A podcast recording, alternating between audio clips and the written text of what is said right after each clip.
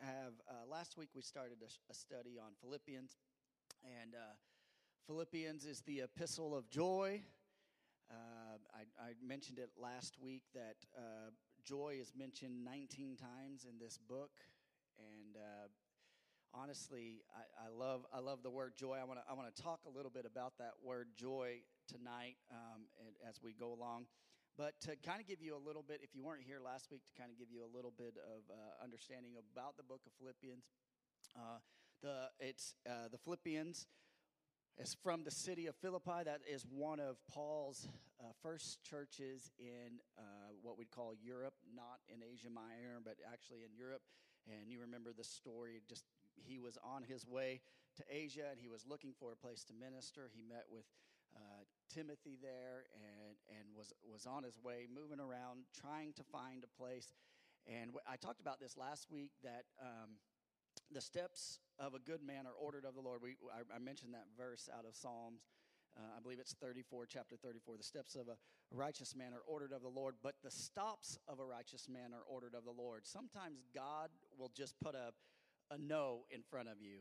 And, and sometimes we're trying to force a door open, but God's saying no. And so Paul is looking for a place to minister, and he's going all over Asia Minor, and he finds himself with his back to, uh, to the sea. And you guys remember that he, he has a vision, and the Macedonian man comes down and says, Hey, come minister to us. And so then he does, I love what he does there. He, he falls in line with what the Spirit of God told him to do. He gets on a ship and he goes straight straight to Macedonia, which is Greece. It'd be it'd be Greece today. And when he gets there, things are not what he thought they were going to be. He doesn't run into a man, first of all. He shows up there on the Sabbath and he runs into a group of women that are praying on the Sabbath day, one of them being Lydia, who is the purple of, of, of uh, or maker of purple cloth. And so she, she had a very established business making this purple cloth. And through this group of women, the church of Philippi was started, or the Philippian church. And this is one of the churches that Paul admonishes, he loves dearly. Matter of fact, the, if you go back to chapter one, on his, in most of the books that Paul writes, he has usually a formal, uh, uh, like when he introduces himself, he'll do it formally to the Romans and he'll lay out some of his credentials. To the book uh, to this book, to the Philippians, he is very just like he's writing a letter to his family. Basically, he loves them dearly. So that kind of kind of gives you a setup. If you're if you're not sure where we're at, that kind of helps you out. If you're coming in cold here uh, into chapter two, chapter one, I, I mentioned this. Uh, Philippians has four four chapters, and it's broken into four sections. It's common sense. All right. And chapter one deals with uh, the subject of the single mind. Um, and then, um, you know, basically, we talked about that last week. Uh, chapter two deals with the submitted mind, the submitted mind. Chapter three deals with the simple mind. That's my favorite chapter because that, that's me. I'm the simple mind kind of person. And chapter four deals with the settled mind. And in chapter two, as he talks about uh, Jesus willingly submitting himself to the plan of his Father, I don't know about you, but as a believer, I want to follow in Jesus' footsteps and I want to be that person that is willing to listen to the voice of God and be obedient to what God is asking me and, and wanting me to do. Are you with me? All right.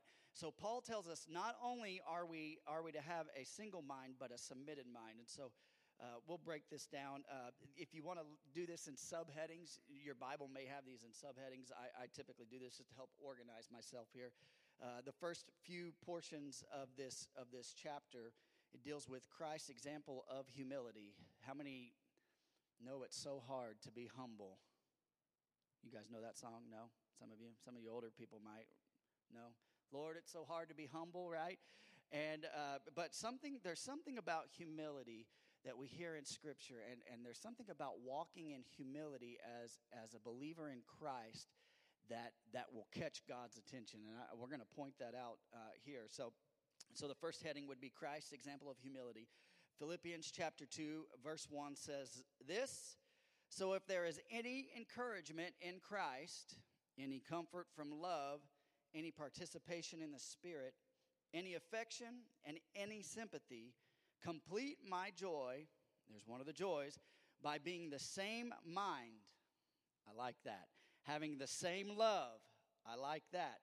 Being in full accord and of one mind. So, what we need to know about this is the, the Holy Spirit instructed Paul to write these words.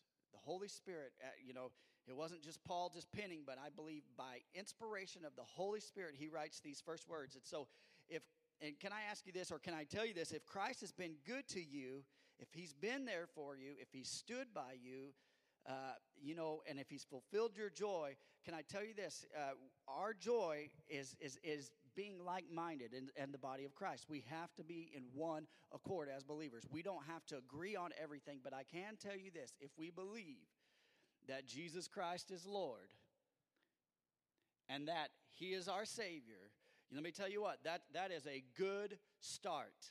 All right? Because that tells us already that we have submitted our will to the Lord's.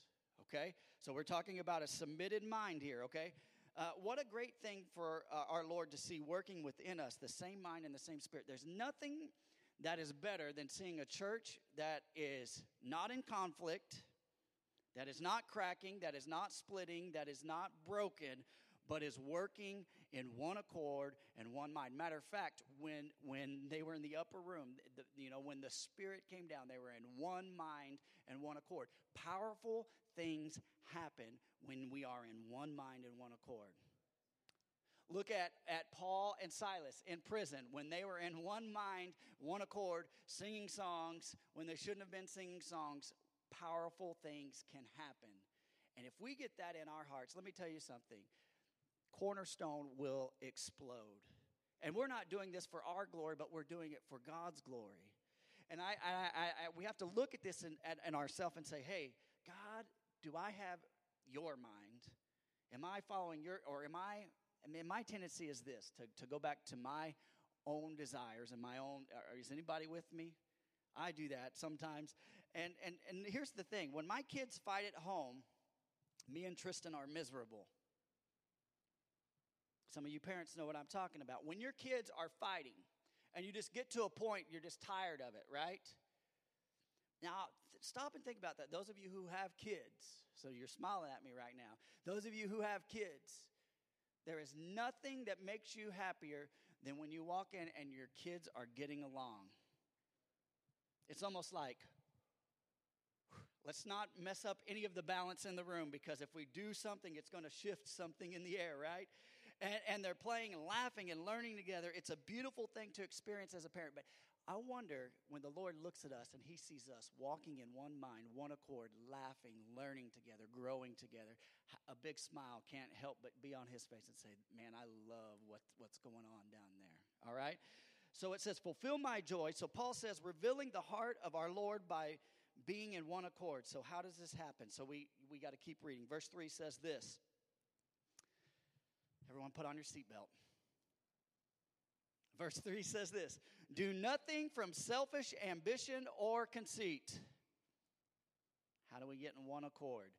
Do nothing from selfish ambition or conceit. I want to show you something. There's a, there's a story at the pool of Beth- Bethesda when the water was troubled by the angel and there was all these these people who had illnesses that were there. When the water the, the, story goes when the water was troubled by the angel the first person in would be healed. And you guys know the story. There was a lame man there who sat there every day day after day month after month maybe year after year trying to basically win a competition. Think about it. The water would stir. They'd all be battling to get into the water. First person there was supposed to be healed and Jesus shows up one day and he asks a man who had been lame for a long time, he says, Hey, do you want to be healed? I love how Jesus asks questions to people like, Absolutely, I want to be healed. But this man doesn't say that. What he says there, he's basically, he says, I want to, but when, when the water's troubled, guess what? I'm not in a place where I can, I can get myself over there because it was competition. But Jesus, do you know what he says to him? He says, Hey, pick up your bed and walk. He tells them that it's not about competitions. Let's not stick here at the pool of competition where people are striving to get ahead. And unfortunately, when we're selfish, when we do things out of our own desire sometimes, we make it a competition. We may not even realize that we're making it a competition, but we're struggling to get ourselves ahead, to get our blessing. Are you with me? Let nothing be done in strife or vain glory. You know, um, oftentimes we compare, especially in the younger generation, we compare our worth by the amount of likes that we have on social media or the amount of people that follow us, especially in the younger generation. They, they get their worth out of that. Or we say this hey, I'm better at this than you. Many people on the, the church basketball team could look at me and say, I'm better at basketball than Pastor. And I would say most of them could probably say that.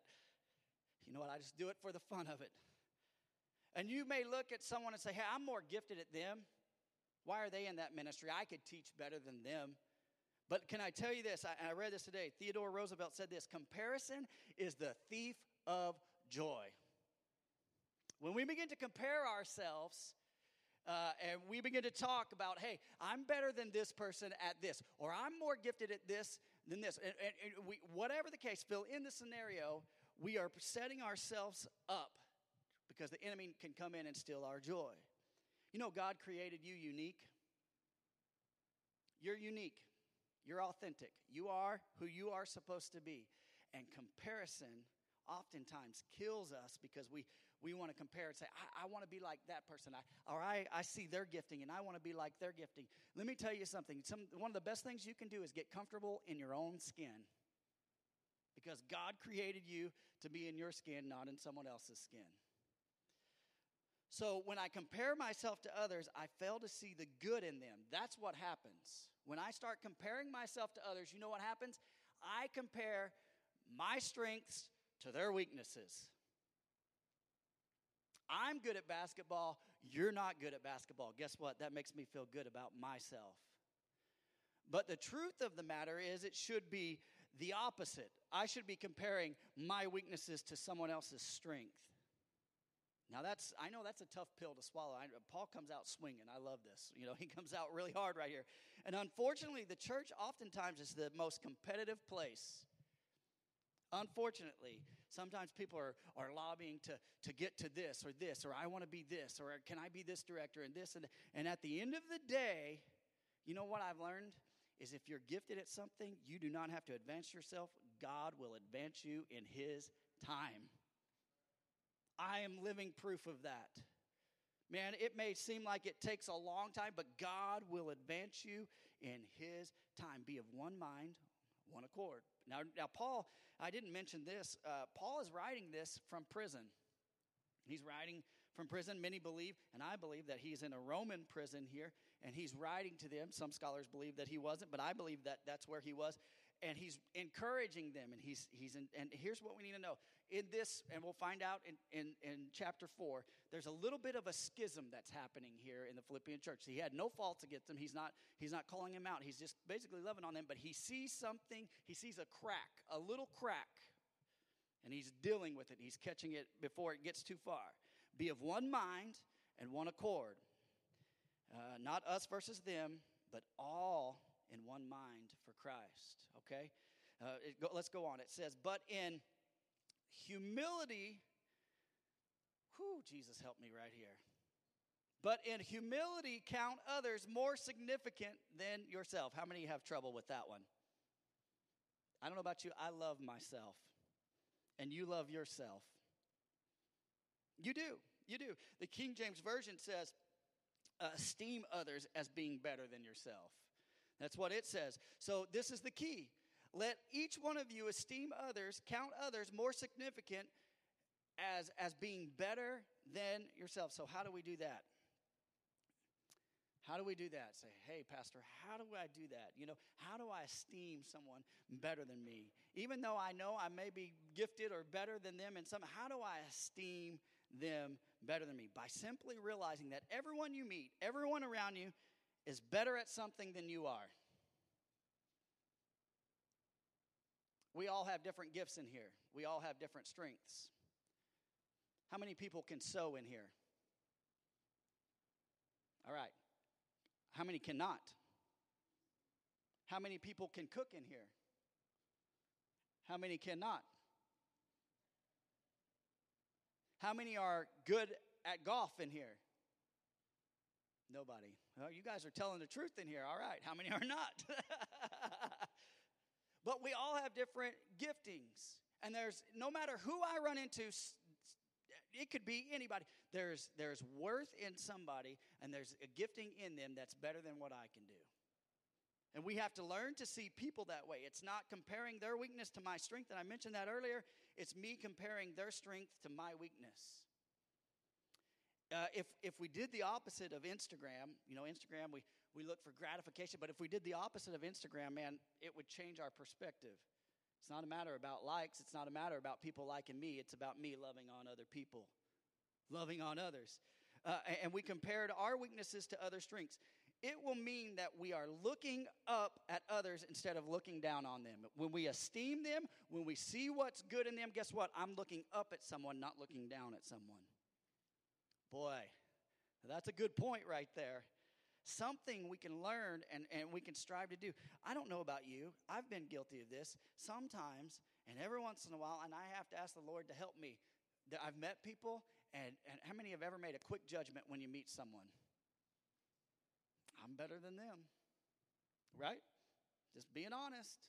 We're being real here. But the truth of the matter is, Paul's warning us this is a dangerous place and a da- dangerous precedent to start in our lives. Because even though I may think I'm better than them, they may be better at something than, than I am, and I may not even realize it. And once we look into their lives and we explore who they are, we have to conclude it's a privilege to, to know them once we realize that there's worth in them, and once we understand, we look up to them, there's worth. If everybody did that in the world, we wouldn't have an issue. If everybody esteemed everyone greater than what the way, way we esteem ourselves, if everyone would love their neighbor like they love themselves, guess what? We'd be in good shape. We would be in good shape. So, uh, and I have no right to look down on on people, and I have no right to say, "Hey, hey, I'm better I'm better than you. I, do, I don't have that right. And so Paul's warnings here my flesh or my carnal self doesn't work this way. And I, I tell you what, I, have to, I struggle with this. And if you're being real, you're, you struggle with this. We all struggle with this. It's a weakness within us. And oftentimes I compare just to make myself feel better. I compare oftentimes to make myself feel better. So when we develop that the, the mindset that we are privileged to be with everyone around us, you know what happens? Joy. Because they're worth it, and they're worth it, and you're worth it, you're worth it, and you're worth it. And then all of a sudden, guess what? I'm, I'm esteeming everyone, and we're esteeming each other, and guess what? The place is happy because we're not looking down on somebody. Comparison and competition, that's what causes issues. It's a challenge, and yet it's something we can choose to do. I, you know, oftentimes we say, man, that seems like a lofty thing. That's a hard thing to do. But I tell you what, if you get up every day and say, God, help me to have a submitted mind to love others, to see others the way that you see them. Help me to see the good in them and not what I see with my physical eyes, but what you see in them, Lord. And the Spirit of God responds to humility before it responds to giftings. Do you hear, do you hear that? The Spirit of God responds to humility before it responds to giftings. You want God to be around you, you want God to move in our services, come here with humility. And, and now, giftings are great, talents are great, all those things are great. And I think we should work and we should strive to be the best that we can be. But you want the presence of God, humility is how you catch God's attention. Proverbs 3 34 says, Toward the scorners he is scornful, but to the humble he what? Gives favor. He gives favor. How many want favor in your life? Walk in humility. That's it. All you have to do is walk in humility. Guess what? Instead of thinking that you know everything, you have it all down, maybe open up your mind and say, maybe I don't know everything. Maybe they do have a good idea. Maybe your kids are smarter than what you're giving them credit for. Walk in humility. Again and again, the scripture talks about this. Humility towards others is the key to a joyful heart and a fruit producing Christian walk. humility. That catches God's attention. God opposes the what? Proud, but gives grace to the. That's right. So Paul is reminding us to keep this uh, a submitted mindset with with the help of the Lord every day. Because let me tell you something, you can't do it on your own. You're gonna have to pray every day. You say, God, you're gonna have to help this mind today because I'm guilty, you're guilty. We do it, and sometimes we create a habit. Once you've done it for a long time, it's hard to break. And when you catch yourself doing that, the Holy Spirit catches you, you need to say, God, help me, help me right now. Help me to have a submitted mind to you. Verse 4 says this Let each of you look not only to his own interest, but also the interest of others. So Paul just keeps coming out and swinging. You know, here he is, okay? How many are concerned about what's, what your neighbors are doing? How many are concerned about what you know, people that, that, that may have needs. I mean, oftentimes, the, this scripture is telling us let's not only look to our own interest, but be wise enough to look at the interest of others. Hey, is this going to benefit them? If I do this, will this hurt them? And I believe that verse 4 is the key to verse 3 here. And the key is to not only is, is to not look down at people, but to look into people. Don't look down at people. When, when you have that comparison, don't look down at them, but look into them.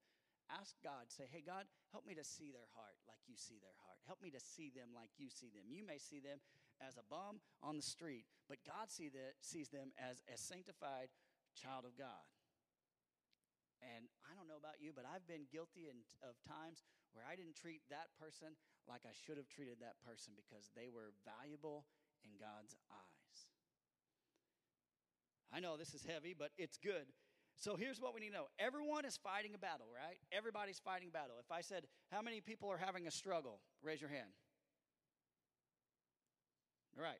Most of us would raise our hands, and if you're not having a struggle, stick around. You'll have one at some point in your life. If we were made aware of those battles that other people are facing, we would oftentimes respond differently to people. Here's what I know some people are pretty private about their life. And when they come into this church, they can put on a good smiley face and they can make you think that everything's okay, but they may be battling deep in their heart when they leave this place. You don't know the condition of their marriage, and you don't know the condition of, of situations that they're dealing with. And oftentimes, people won't, won't tell you these things because maybe, maybe there's a little bit of pride, or maybe they're struggling financially and they just don't want people to know.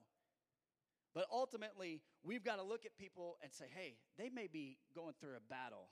So am I being a light to that person? Am I, am I giving them hope? Am I showing them Jesus? And here's the thing you know, uh, uh verse 4 says, Let each of you look not only to his own interest, but also to the interest of others. So that can come down to one word, and that's this.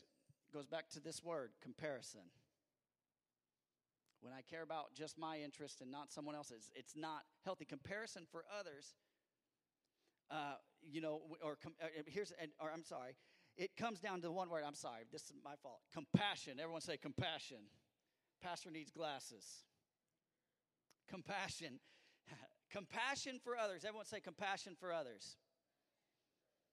Compassion for others will help us keep a humbled mindset and a submitted mindset to one another. Guess what? When I learn to love someone, when I have compassion for someone, when I see something in them, and I don't just look at the physical situation, and I don't look at that scenario, but I look at who God sees, when I look at that and I have compassion for them, it moves God. You look at many of the miracles that Jesus did, uh, several of them. If you if you look it up, he was moved with compassion many times. And in our lives, we should have compassion for others. And if you don't, you ought to pray, God, change my heart. Verse 5 says this Have this mind among yourselves, talking about that mind, basically putting others before yourself. Notice again, again and again, the emphasis in Philippians is not how we feel, but how we think. It's not based on feelings, it's a battle of the mind. Philippians, and, and Paul is, is writing to the church here, and he's telling them this hey, it's not how we feel, it's how we think. Can I tell you this? I think I said this last week that God cannot or will not change your mind, but He will change your heart. You can change your mind, and God can change your heart. So here's what we need to know by saying that. I hope I said that right. By saying that is this is God can work on your heart, but I can change the way that I think. God's not going to change the way you think. You develop your own stinking thinking. If you have bad thinking, that's on you. That's not on the Lord. God gives you free will. But God will change your heart if you allow Him to.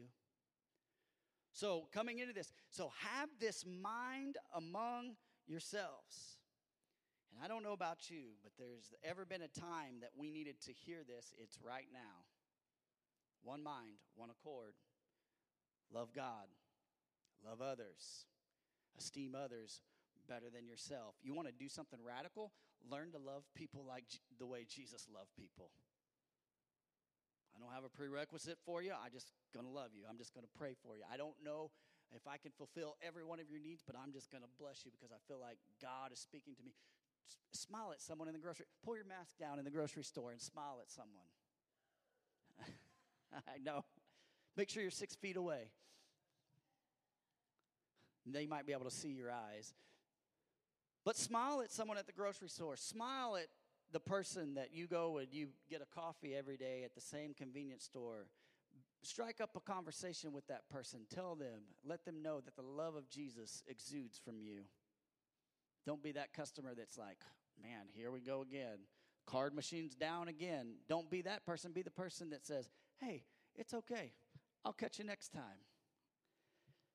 So, the next portion says, which is, so we have this mind among yourselves, and this is what it is, which is yours in Christ Jesus.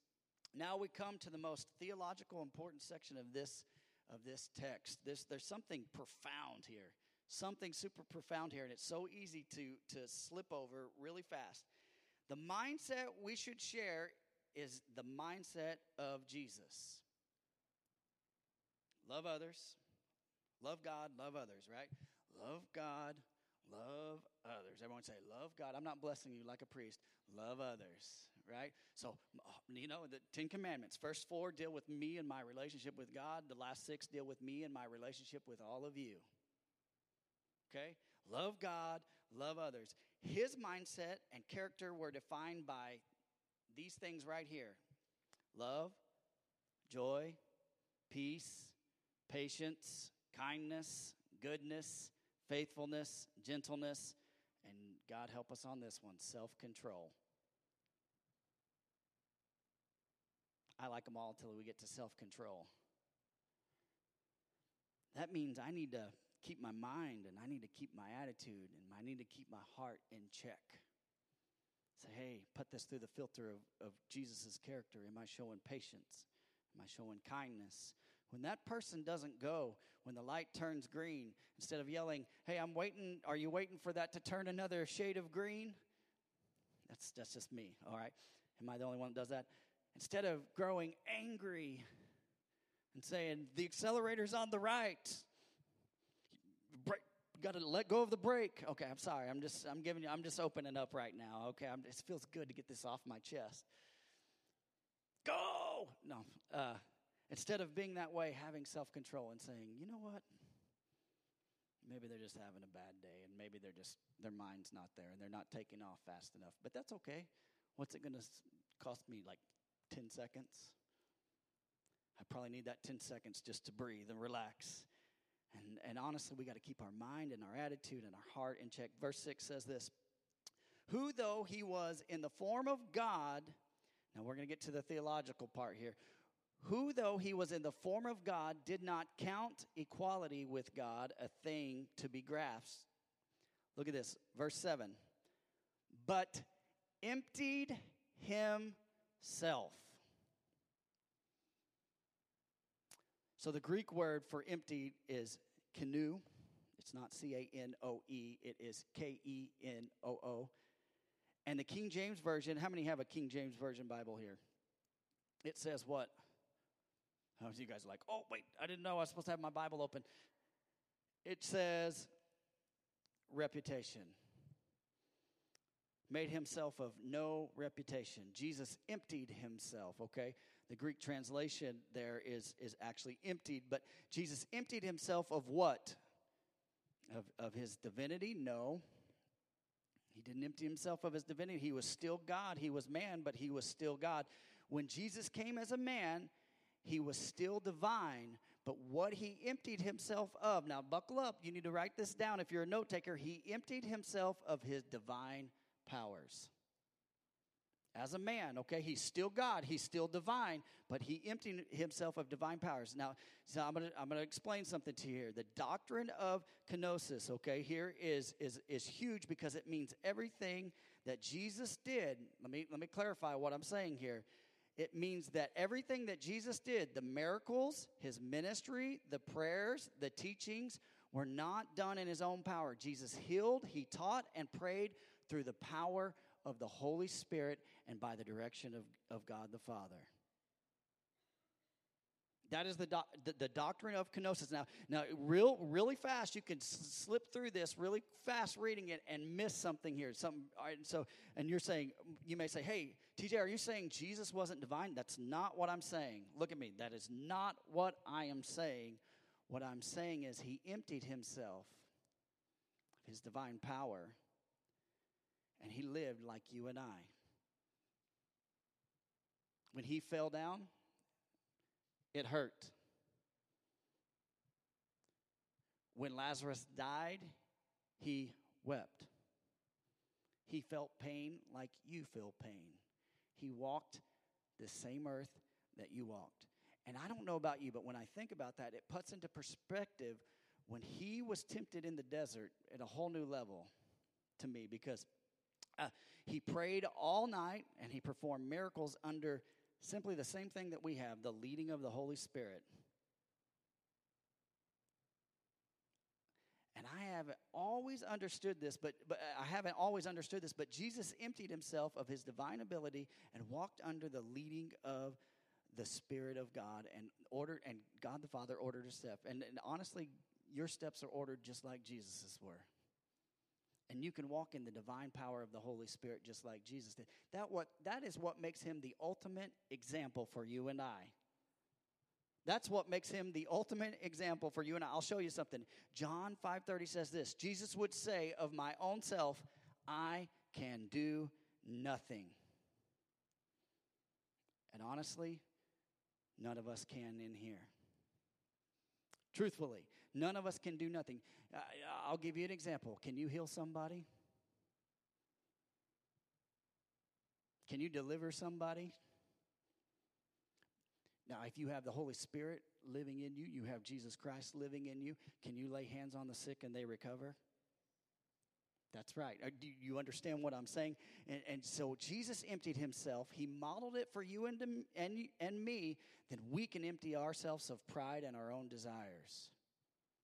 And honestly, the way we empty ourselves is such a small scale compared to what Jesus emptied himself, coming from heaven down to earth to be a man. You know, realize how low he went to be relatable. And I say this hey, I want to be led by the Spirit like Jesus was. Look at this. Next portion of this says, by taking, and this is continuing here, I want to show you something. By taking the form of a, what does it say? By taking the form of a, being born in the likeness of, Matthew 20, 28 says, even as the Son of Man came not to be served, but to serve, and to give his life as a ransom for many. So, kenosis, tucked away here in Philippians 2, is the doctrine that is of gigantic importance relating, pertaining to joy. Because honestly, you know where our joy comes from? It comes from being led by the Spirit of God and our steps being ordered of God. So, like Jesus, who made himself of no reputation, emptied himself, we too are to empty ourselves. I don't know about you, I struggle with that. I told you earlier, I love me some me and you love you some you. And Jesus, he was a servant. God has called us all to be servants. Hey, Jesus, when he came, he was obedient to what the Father told him to do. If the Father didn't want him to do it, he didn't do it. He was a servant. Verse 8 says this, so clar- further clarify this. And being found in human form, he humbled himself by becoming what? Obedient to the point of death. He was obedient to the false, even death on a cross. So I, I don't know about you, when I, when I read that, when I think about him coming and being obedient to the point of death, even death on the cross, all I can say is, thank you, Jesus, for being that way because I, am not worthy of that. Thank you. And Jesus was empowered by the Spirit after his, uh, I'll give you some clarification. He was empowered by the Spirit after his baptism. He said, I'm dying to myself. And he said this Lord, your will be done in my life. From this point on, God, where I step, what I do, your will be done in me. Because of the Old Testament scriptures teaches us that every single sin must be atoned for it's no wonder Jesus had to be slain before the foundations of the world. That's what Revelation 13 8 says. And Jesus didn't just go to the cross that Friday for a few hours. Can I tell you something? He submitted himself to the Father's plan long before he went to the cross. He said, Hey, God, hey, Father, this is, I'm going to submit to you. A price was paid, and I can tell you this I don't think we'll even understand the price that was paid until we get to heaven. We'll fully understand it. Then, then uh, look at this. Then, with tears flowing down our cheeks, we will say this: Truly, Thou art worthy. That's what Revelation four eleven says. Verse nine says this. Therefore, God, I love this verse. You've heard me quote this a lot. Therefore, God has highly exalted him and bestowed on him the name that is above every name. What's his name? What's his name? Therefore, God has highly exalted him and bestowed on him the name above every other name. 1 Peter 5 6 says this Humble yourselves, therefore, under the mighty hand of God, so that at the proper time, what? He may exalt you. You know what Jesus did? He humbled himself, he submitted his will to the Father. And what did, what did the Father do? He what? What's the scripture say? Therefore, God has what? Highly exalted. Highly exalted him and bestowed on him the name that is above every other name. You know, cancer is a scary name, but Jesus' name is more powerful than cancer. Marriage problems or divorce is a scary name, but can I tell you something? Jesus is a more powerful name. Depression is a scary name, but Jesus is a more powerful name. Government is a scary name, but Jesus is more powerful than the government. Amen? So, if you, here's what I've learned if you exalt yourself and do, you demand your way, let me tell you something. You will not be exhausted, you'll be abased. But if you humble yourself, you will be exalted. That's the way the kingdom works. Not my rules, that's the Lord's rules. And Jesus is the perfect example of this. He's the perfect example of this. God exalted him because he humbled himself by becoming a servant to the point of death for you, for you, for you, for me, for all of us. And Jesus, if you were to go across the world, Jesus' name is almost known everywhere in the world. Maybe there's some indigenous people that don't know the name of Jesus because they have no outside source. They've been in a jungle locked away for 70, 80 years, okay? But Jesus, he humbled himself. Now he has a name that other religious leaders, and it's stronger than the other religious leaders, it's stronger than sickness, stronger than death, even. The name of Jesus has power today. Do you believe that? Look at this. Verse 10 says this so that at the name of Jesus, everyone say Jesus. So uh, God is, has highly exalted Jesus' name. Look at this. So now at the name of Jesus, every what? Knee should bow in heaven and on earth and under the earth, and every tongue confess that Jesus Christ is Lord to the glory of God the Father. I like that scripture. Can I tell you something? You're going to bow one day. I don't care who you are, you're going to bow one day. You're going to open your mouth and you're going to confess that Jesus Christ is Lord. Romans 10 9 says, Because if you confess with your mouth that Jesus is Lord and believe in your heart that God has raised him from the dead, you will be saved. We love that scripture, right? I love that scripture. And, and you may say, Hey, TJ, does that mean that on that day all those people will be saved? No. It does not. See, there's a there's coming of time, and we're in this dispensation of grace right now. That if you call upon the name of the Lord, He will answer you. But at this moment, if you're at this moment where every knee will bow and every tongue will confess, and you have not asked the Lord to be the Lord of your life, let me tell you something. You done missed the boat, but you're still going to confess that He is Lord. See, many would say, you know, I've heard people, that, you know, they may say, hey, I'm an atheist, I'm an agnostic, I don't believe in God.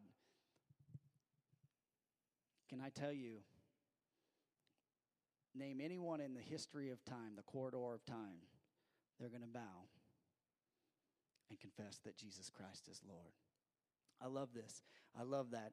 Uh, and they will say, uh, you know, it, it, we, this in, in, Scripture, Matthew seven twenty three, it says they will say, "Lord," that day, and and and only to hear that the Lord will say, "Depart from me, because I never knew you." That's why Romans ten nine is so important for us today. That is why we share the good news because we want as many people on that day when they confess that that they've already got it right here.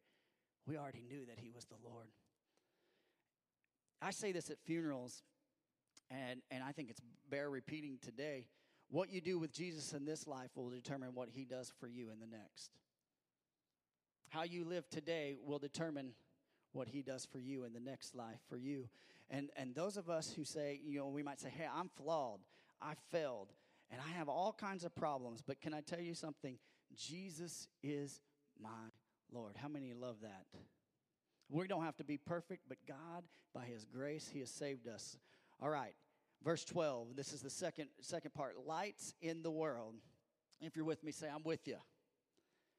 All right. Hopefully that wasn't too heavy for you. Verse 12 says this, "Therefore, my beloved, as you have always obeyed, so now, not only as in my presence, but much more in my absence, work out your own salvation with fear and trembling.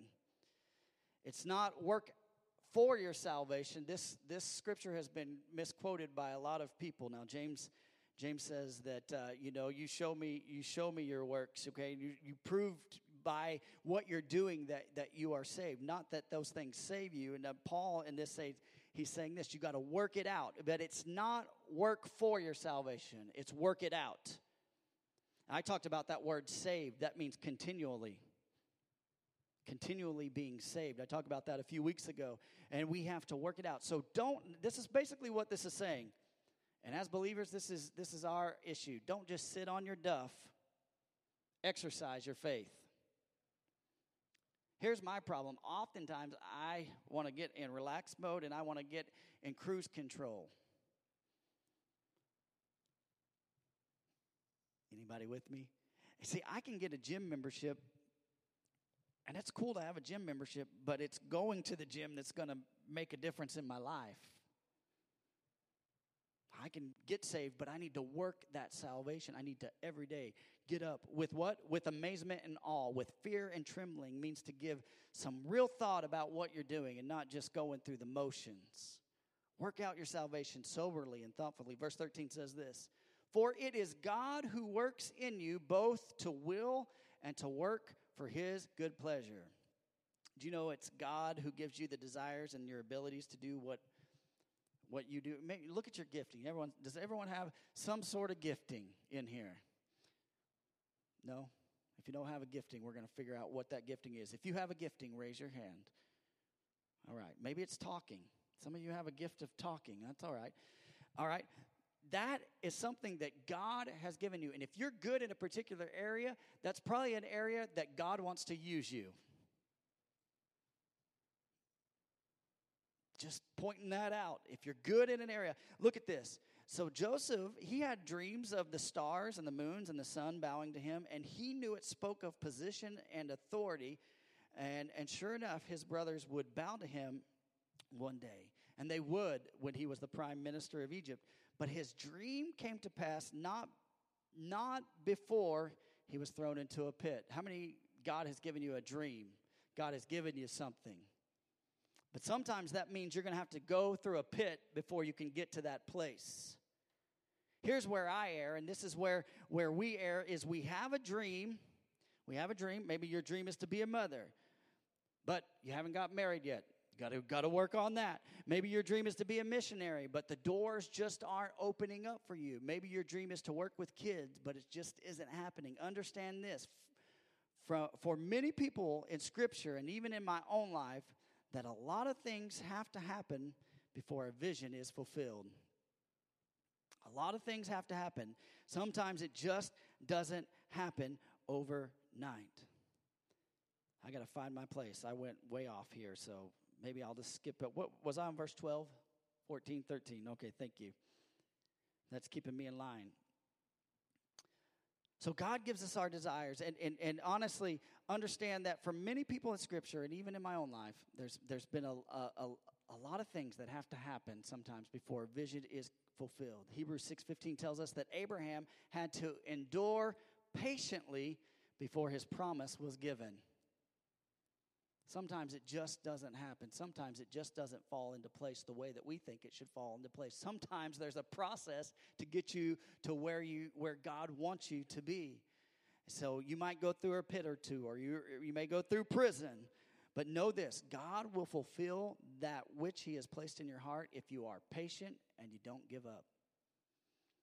And I'm slowly and I'm surely learning that what I really want and what I truly desire is God's will, not mine. God's working on me on it.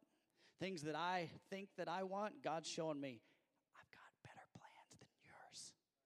Your plans are pretty weak compared to mine. Look at what I've got for you. And oftentimes, I, I've demanded my will to so many times. When I get my will, I'm like a pouting baby, and it doesn't, and I'm disappointed. I got my way, but I don't like the way this turned out. And God's like, I told you. I told you. And other times I've watched the Lord work in ways I never anticipated and seen. What came of it was just extremely wonderful, and it could have only come from God. I love that. Verse 14 says this Do all things without grumbling and disputing. Everyone take a deep breath. Paul is he's, he's throwing punches here. Do all things without grumbling or disputing. Everyone, look at your wife or spouse that you're here, or your friend that you're next to, and say, uh, "We shouldn't be grumbling or disputing."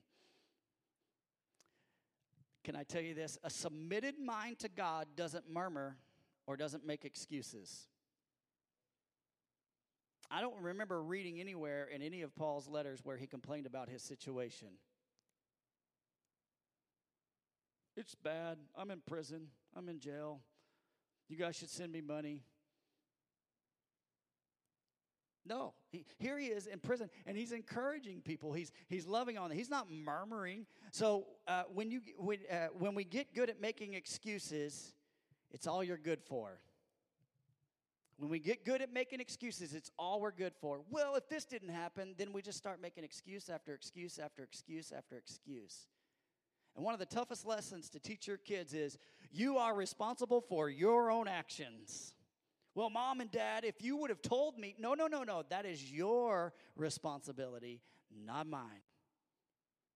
And oftentimes, murmuring, and it was a real problem for the people of Israel. You remember after God opened the Red Sea and he crushed Pharaoh and his army, the Israelites, they, they sang a few moments there, and then they started murmuring about what they would eat or drink. God just destroyed the Egyptian army and got you out of Egypt, and now you're worried about, sounds like kids when you go on a trip. We just left 30 minutes ago, and now you're hungry, and now you're thirsty. When God gave them water, they murmured some more. We got water, but now we don't have the right food, Lord. It really does sound like my kids. And they murmured again when, when, the pro, when they got to the promised land and say, oh, it looks too impossible. We can't, we can't go in there. They, they murmured and murmured and murmured and murmured. And murmuring gets you nowhere. Deuteronomy 127 says this, And you murmured in your tents and said, Because the Lord hated us, he has brought us out of the land of Egypt to give us the land of the Amorites to destroy us. The Lord hears our murmuring in our tents. When you're at home and you're murmuring to your spouse, or you're murmuring to your dog, or you're murmuring to your kids, the Lord hears you. Lord, I don't understand this. Or if you're murmuring in your car. Paul says this do all things without murmuring. Why? Let's read on. Verse 15 says this what, that you may be blameless and innocent. You know what murmuring does? when we don't murmur, it makes us blameless and innocent because we're not pointing fingers. It's not getting my way. Children of God without blemish in the midst of a crooked and twisted generation. How many feel like that today? Among whom you shine as lights in the world, holding fast to the word of life. If you choose to say, hey, I'm not going to murmur, or I'm not going to excuse my behavior, and I will not defend my position, or I will not dispute my situation, you will shine in the light. Uh, you'll shine as a light in the world. I dare you to try it sometime. Next time you're in line at the grocery store and they don't have enough lanes open and enough people working, don't you dare murmur about it. I'm talking to myself. Well, they, I didn't know Walmart was paying me to check out my groceries, right? Don't wor- don't you murmur about it. When you're tempted to murmur, think about the goodness of God instead of what you're dealing with at that moment, because it's probably pretty small and petty. We might say this that the line's too long, and, and we might say, hey, when we're in line, hey, they need to hire, they need to hire a lot more people. I wished I lived in Hawaii. Maybe we're murmuring about that. Indiana, hot, cold, this, nice spring day, winter's back, you know. I wished I lived in Hawaii. We could murmur about that. Instead, we should say, What a privilege I have to live this life. Thank you, Lord, for this beautiful day. It may not be exactly the perfect day that I thought it would be. Thank you, Lord, for allowing me to be able to go to the grocery store and pick up groceries and make it so easy for me to just go in and grab groceries and go home. I don't have to go out and actually plant a garden and run a whole farm and live, live off the land all by myself and take all the time to do that. Thank you, Lord, for that. If you see the good in things, you'll preach louder sermon with your life than you can with your words. People are watching you.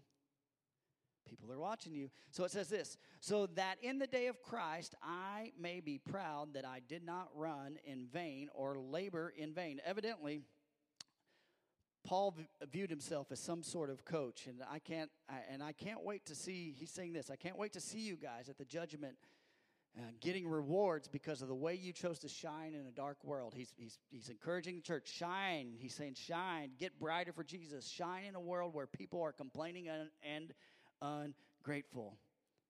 He's saying, Hey, I coached you, and, and you guys got the message. Verse 17 says this Even if I am to be poured out as a drink offering upon the sacrificial offering of your faith, I am glad and rejoice with you all. Likewise, if you also should be glad and rejoice with me. He's saying this. What he's saying right there is simple. If I end up losing my head to Caesar, which he later would, he's saying this rejoice with me because I'm going to be happy. I'm going to be okay because guess what? It only gets better for me. I only, I only go from this life to the next life. Look at this. The African impala can jump 10 feet high when it's running full speed. That's pretty high. That'd be a sight to see in this building right now. We'd all be scattered, right? and it can jump 10 feet high. But when you go to the zoo, you will see them fenced in in a, in, in a fence that is four to five feet tall only. Why? Because if it cannot see where it will land, an impala will not jump. And oftentimes, and so uh, what, look at this scripture here. Paul is jumping at the opportunity to go to heaven here. He's saying, I know where I'm about to land. If I die, it's just gain. Now, I feel bad for you guys because I won't be here to be able to coach and speak to you guys and love you. But if I die, guess what? I know where I'm about to land. And I'm pretty excited about it because he knows where he is going to be, where he's going to land. In 2 Corinthians 12 4, it says, He was caught up and he saw a sneak pre- preview of what it was, and, and it was too much for him to even articulate. He saw a sneak preview of heaven, and he couldn't even articulate it to people. It's like, man, you guys don't even know yet, but it's going to be awesome. What a perspective to live by in our lives. Let's look at this. Verse 19 says this I hope in the Lord Jesus to send Timothy to you soon. This is a very good scripture to me because I'm glad that God sent Timothy to you guys soon. That's my name, just in case you guys were wondering. TJ, Pastor Timothy. That's you can give me at least a courtesy laugh there. I hope in the Lord that I hope in the Lord Jesus to send Timothy to you soon. And Jesus was the ultimate example of a submitted mind. Paul too also had a submitted mind to the will of the Father, but here's Paul's protege Timothy who also had a submitted mind to the will of the Father. He's, he's encouraging me. He says this so that, so that I too may be cheered by news of you. He, so he's saying this I'm sending Timothy to you that I might find out how you're doing. Progress report. I'm sending Timothy to the, to the church. He's going to come back and, and let me know what's going on there. And I know he'll give a true report. Verse 20 says this For I have I have no one like him. You remember, God, God has no one like me. I'm just kidding. I'm just, I'm just joking, okay? I'm humbling myself. God's going to make me trip up here in a minute or something. Uh, for I have no one like him who will be uh, genuinely concerned for your welfare. So Paul had a lot of men around him, but look at this, but only one like Timothy. And I like this because he's bold about this, and he's not even afraid to express this in the letter. He goes, There's only one like, like him. There's only one that has the heart like I have. That's Timothy. Verse 21 says this For they all seek their own interest, not those of Jesus Christ. But you know Timothy's proven worth, how as a son with a father he has served with me in the gospel. 23. I hope, therefore, to send him just as soon as I see how it would go with me. So Timothy was one that didn't have an agenda on his own. He was just there serving Paul, serving God. That was his desire. He said, I care about people and I care like Paul does. I just want to love on people and I want to get as many people to heaven as possible. So Paul says this I'm going to serve you as a, uh, as a son would serve his father. And I'll go if, if you want me to, Paul. Henry the third of the Bavarian kingdom of Germany was burdened with the role of and the duties of being a king. Feeling pressure on all sides, he finally walked away from the throne and he went to join a monastery. This is this is interesting to me. The king he walked walked away, uh, and and he said this when on upon his arrival. He said, "I want to contemplate God and worship the Lord." That's what he said. And the abbot said, "Understand this, Henry. The first requirement of a monk is that he is he is to be in total submission." A monk's life is, is not his own, and, and, and can you submit yourself to the Lord by trusting him? Or can you and, and can you can you submit yourself to the Lord by trusting me? And Henry said yes. And this is what the abbot said. He said, Then go back to your throne. I'm instructing you to rule and serve where God has planted you. Henry did indeed return to his throne, becoming one of the greatest German kings of history. You can look him up.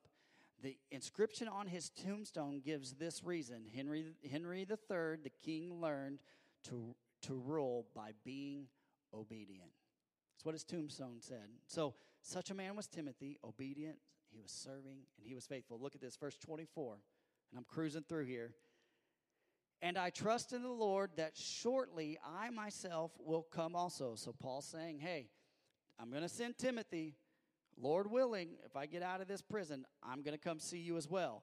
I have thought it necessary to send you Epaphroditus, my brother and fellow worker and fellow soldier, and your messenger and minister to my need. For he has been longing for you all. He's a little bit homesick here and has been distressed because you heard that he was ill. He had gotten ill, but he finds himself very sick. Indeed, he was ill and near death.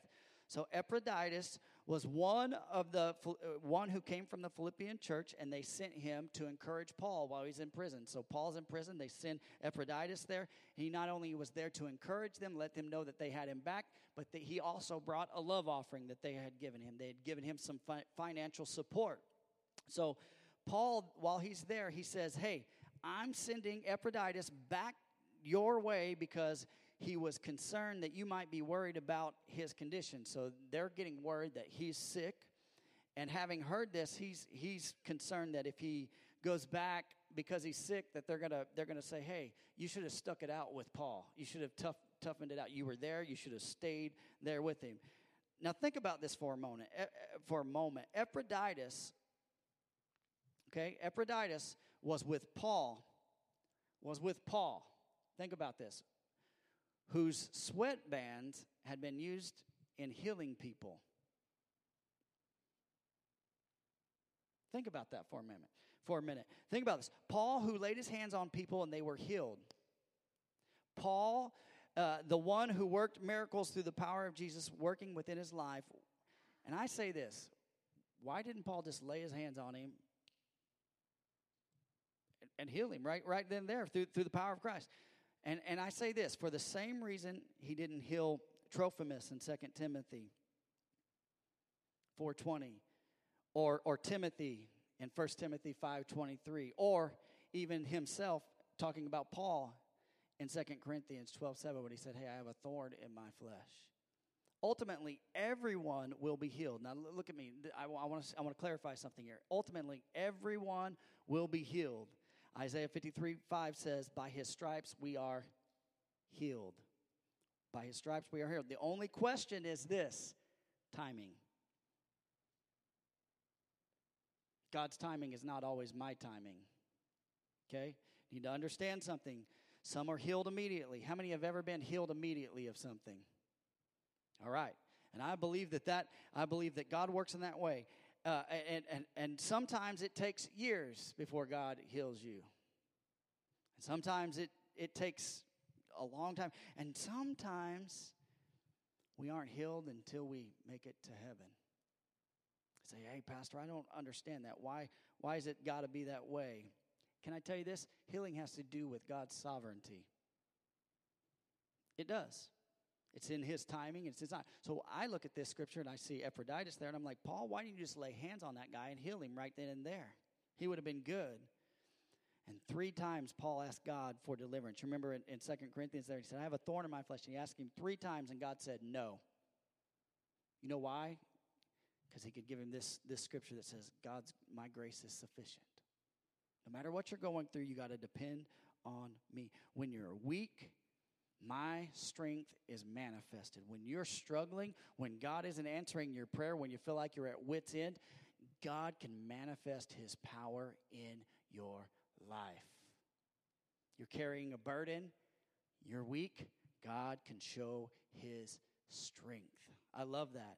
So I encourage you to follow follow Paul's model. Pray 3 times, 30 times, 300 times. Keep praying keep praying to get your answer or peace in your heart that says, hey, this is what the Lord wants from me. And if He wants this from me, I'm just going to embrace it. I'm just going to embrace it. So look at this. But God had mercy on him, and not only on him, but on me also, lest I should have sorrow upon sorrow. So God healed Epaphroditus, and Paul was glad. Aren't you glad when we when we uh, hear the good report of someone being healed? Now, I talked about a lot of needs when I when I opened up here, but can I tell you something? Over the last, you'd be surprised, week in, week out, the, the phone calls that I get that the miraculous things that God is doing within our body. I don't always share those. Sometimes I feel like I can. Sometimes I feel like I, I, I don't need to because it depends on the situation. But God is always up to something. Look at your neighbor say, God is up to something. Verse 28 says this.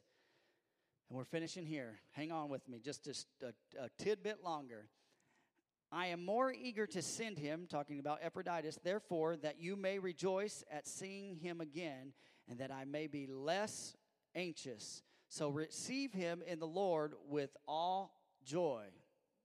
So he's warning them there. He's just telling them, hey, listen, don't give him a hard time when he comes back. You guys receive him with joy and love and honor. Okay, so receive him with uh, uh, receive him in the Lord with all joy and honor such men. Verse thirty: For he nearly died for the work of Christ, risking his life to complete what was lacking in your service to me. So Paul's saying, making it easy for Epaphroditus to be welcomed back, and Paul doesn't. He doesn't call him weak. He doesn't call him a wimp doesn't say he's a quitter. He says, no, honor him, love on him.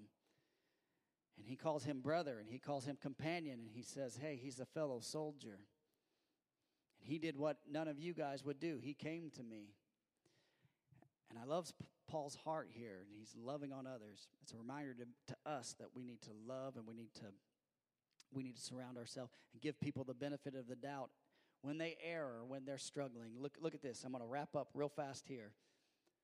So, the theme of a submitted mind to Christ is this number one, in this chapter, real fast. You, you can write this down. Number one, walking in humility. Christ walked in humility. When Christ came, he, he emptied himself to the place of going to, all, to going to the cross. If we humble ourselves after the greatest example, Jesus Christ, if we follow his example, we humble ourselves. If we are to are obedient to the Father and sensitive to the Holy Spirit, God can do amazing things within us. Scripture tells us that the same Spirit that raised Jesus from the dead dwells in us. This, Jesus would say this greater things than this shall you do. Talking about the things that he did, those are the greater things that we should be doing. Can I tell you something? When we humble ourselves, we set ourselves up to be used by God in a great way. So look at this.